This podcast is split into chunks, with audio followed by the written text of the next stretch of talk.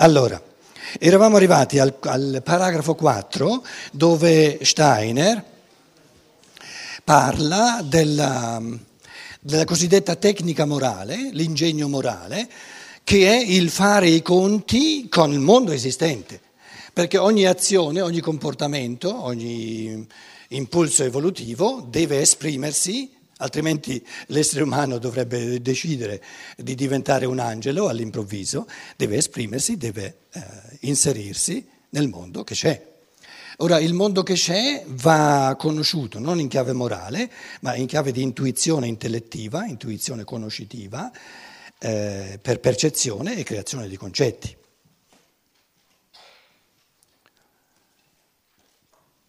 La differenza fondamentale di, di, di a carattere di polarità tra eh, diciamo, eh, il concetto intuitivo e il concetto morale, l'idea intellettiva e l'idea morale, è che il concetto intuitivo, il, il concetto intellettivo parte dalla percezione, prima c'è la percezione, uno la percezione, poi c'è il concetto e poi c'è come risultato all'interno del come risultato diciamo interiore animico, dicono gli antroposofi, teniamo sempre presente, parlavo prima, dicevo prima eh, di, questa, di, questa, arte di rendere eh, la, la, scienza dello spirito accessibile a tutti, parli un linguaggio eh, accessibile anche a mio fratello contadino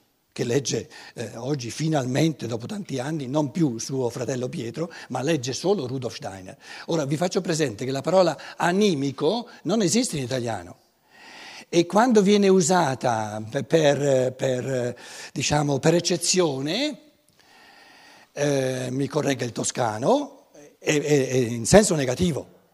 E tu però porti dentro un, un elemento animico che non c'entra, capito? Quindi animico già non si usa, non esiste la parola animica.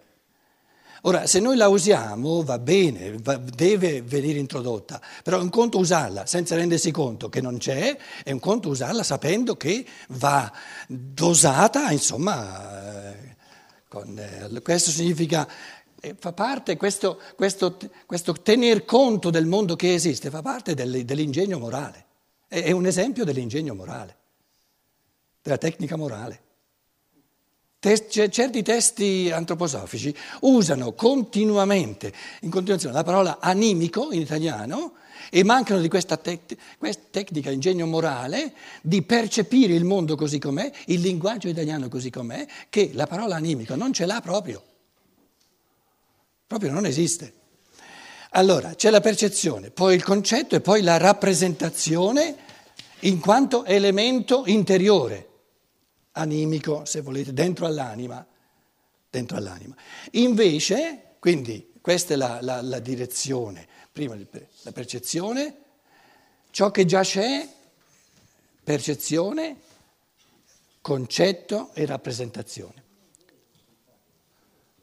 Invece in campo morale deve avvenire l'opposto. Se uno parte dalla, dalla, diciamo, dalla rappresentazione, la rappresentazione è sempre il risultato, il, il, portato interiore di qualcosa che è stato percepito, quindi di qualcosa che già c'è. Invece bisognerebbe, diciamo, diciamo la, la libertà consiste nell'avere prima il concetto di ciò che voglio fare, poi la rappresentazione, allora qui, se volete mettiamola un po' più su, la rappresentazione ho il concetto, di, il concetto dell'io, il concetto dell'io individualizzato, il concetto di, di, dell'azione successiva in quanto fac, facente parte di questa, di questa realizzazione dell'io. Mi faccio una rappresentazione immaginifica, quindi un, diciamo, un'immagine rappresentazione è un'immagine dell'azione che voglio compiere e in base, a, in base scusate, a questa rappresentazione rendo la mia azione percepibile, percepibile all'altro.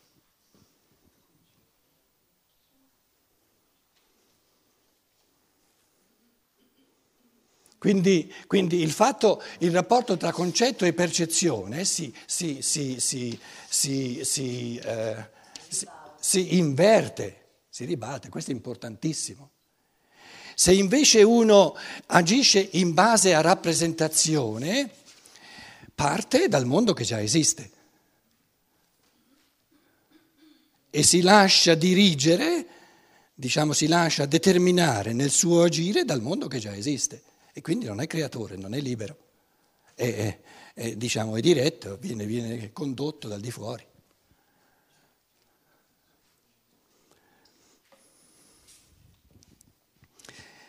Quattro, per realizzare la sua rappresentazione, la fantasia morale deve penetrare, entrare, inserirsi in una determinata sfera di percezioni, il mondo esistente.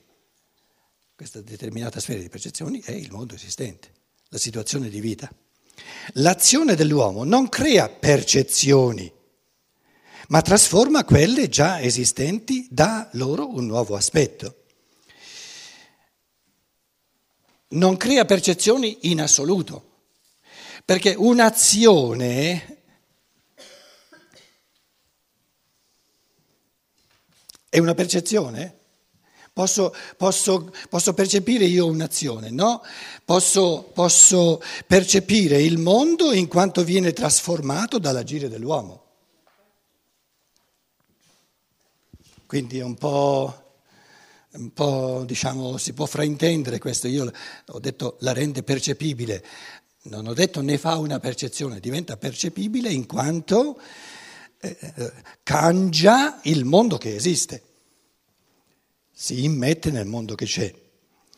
Per poter trasformare conformemente ad una rappresentazione morale un determinato oggetto di percezione, il mondo che c'è, o un complesso di tali oggetti, bisogna avere compreso la legge intrinseca dell'oggetto percettivo stesso, cioè del mondo che c'è. Devo farmi un'idea se il mondo così come c'è, con le sue leggi che io vinco in base alla percezione, consente in questo momento, in questo, in questo luogo, qui e ora, l'immettere, se è in grado di far posto, di trasformarsi in modo da far posto a questo tipo di comportamento che io mi sono proposto di, di esprimere a partire dal mio essere, dalla conoscenza intuitiva, concettuale del mio essere. Bisogna aver compreso la legge intrinseca dell'oggetto percettivo stesso, cioè il suo attuale modo di agire che si vuole trasformare o al quale si vuole imprimere una nuova direzione. Tutte cose scontate, insomma, se uno le capisce è ovvio. Occorre inoltre trovare il metodo per cui quella certa legge si lascia trasformare in un'altra. La legge di funzionamento si lascia trasformare, perlomeno modificare, oppure trasformare in un'altra. Questa parte dell'attività morale riposa sulla conoscenza di quel mondo fenomenico col quale si ha da fare, sul mondo che già c'è. Deve essere perciò ricercata in un ramo della conoscenza scientifica in genere. Si tratta di conoscenza scientifica, perché il mondo che c'è lo si conosce per percezione e creazione di concetti. Non c'è nulla a che fare con la moralità. Con la moralità ha a che fare solo ciò che ancora non esiste. Ciò che ancora non esiste è un fattore morale, ciò che già c'è è un fattore di conoscenza oggettiva, scientifica. L'agire moralmente, l'agire moralmente Presuppone dunque, accanto alla facoltà di idee morali e alla fantasia morale, la capacità di trasformare il mondo delle percezioni senza spezzare la loro connessione basata su leggi naturali. Perché allora l'agire morale non sarebbe possibile se si mette in testa di voler spezzare, spaccare o far saltare in aria la loro connessione basata su leggi naturali. Tale capacità è una tecnica morale, un ingegno morale. La si può imparare nello stesso modo, nello stesso senso in cui in generale si può imparare la scienza. In generale, infatti, gli uomini sono più adatti a trovare i concetti corrispondenti al mondo, quale esso già è, che non a determinare col lavoro produttivo della fantasia dell'immaginativa, della, della, della facoltà intuitiva, azioni future non ancora esistenti. Azioni, azioni future non ancora esistenti bisogna crearle intuitivamente. Perché se non sono ancora esistenti, dove, dove mi oriento io per, per sapere quali sono? Le devo creare, le devo cogliere intuitivamente, generare a partire dal pensare.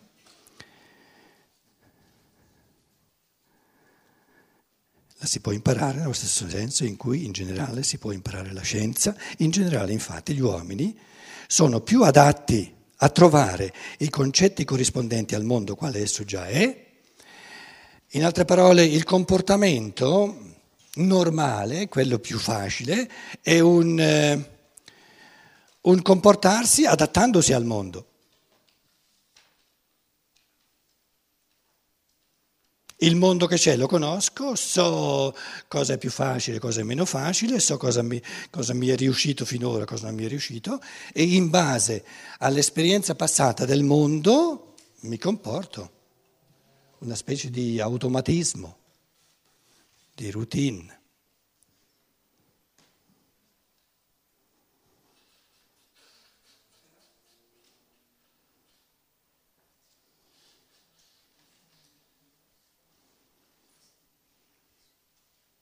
Più difficile, più impegnativo è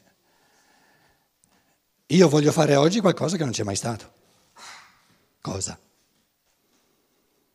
Cosa?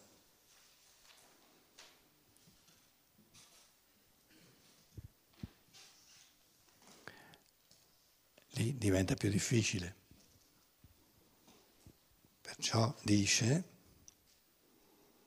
in generale, Infatti gli uomini sono più adatti, più capaci a trovare i concetti corrispondenti al mondo quale esso già è, che non a determinare, a creare col lavoro produttivo della fantasia azioni future non ancora esistenti.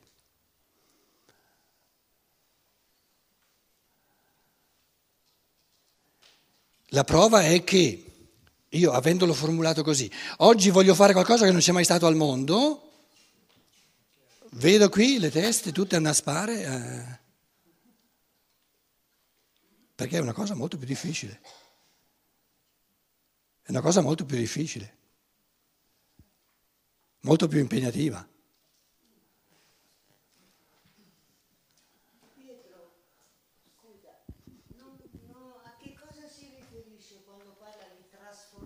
Mondo della percezione? Noi stiamo parlando di creare qualche cosa che non esiste, invece qui parla di trasformazione. Allora, le due cose vanno insieme, no? Tu adesso dici, voglio fare una cosa che non c'è mai stata. Per esempio, voglio essere con Pietro Archiati dolce dolce, non c'è mai stata una cosa del genere. D'accordo? Quindi questa è una cosa che sta per sé. Ora, tu intervenendo, rompendo qui il filo del discorso, intervenendo eh, per essere dolce dolce con Pietro Acchiati, cosa che da parte di Luciana non c'è mai stata, al contempo trasformi la realtà.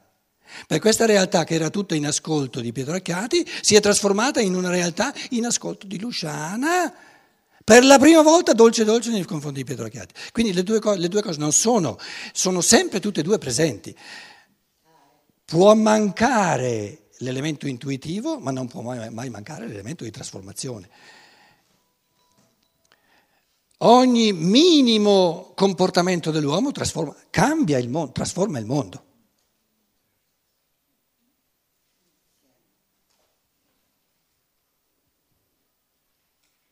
Io adesso ho detto 4-5 parole. Un mondo senza queste 4-5 parole, le ultime che io ho detto, e un mondo con queste 4-5 parole sono due mondi diversi, perché operano.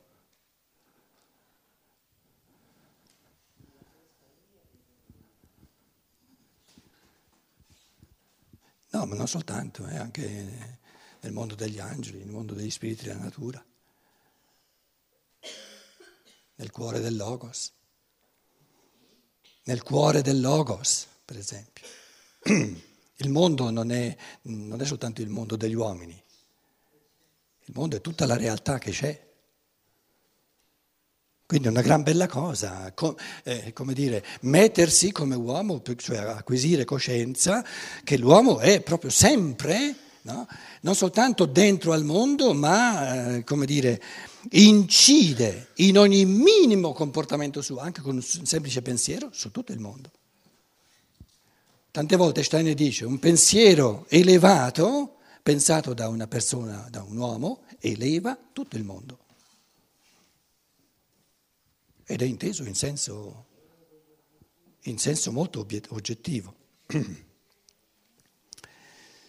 Allora, in generale, gli, gli uomini sono più adatti a trovare i concetti corrispondenti al mondo quale esso è già, che non a determinare col lavoro produttivo della fantasia azioni future non ancora esistenti. Perciò è possibilissimo che uomini privi di fantasia morale ricevano le rappresentazioni morali da altri, dal mondo che già c'è dalle percezioni e imprimano queste abilmente nella realtà, cambiandola, trasformandola. Cosa vuol dire abilmente?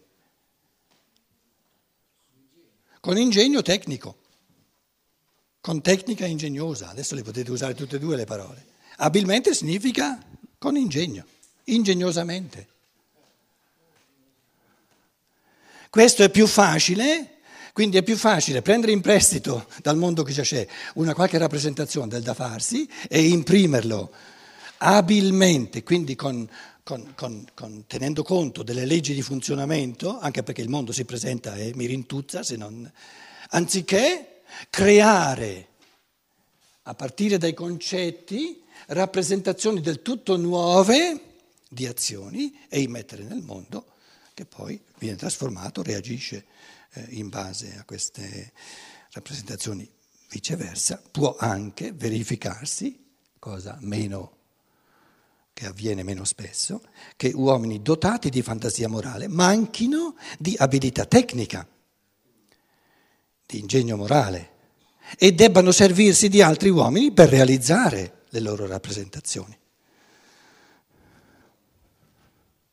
È il classico predicatore della morale che ha tutti i concetti, tutte le rappresentazioni di ciò che andrebbe fatto, ma non è lui che lo fa, lo fa fare agli altri.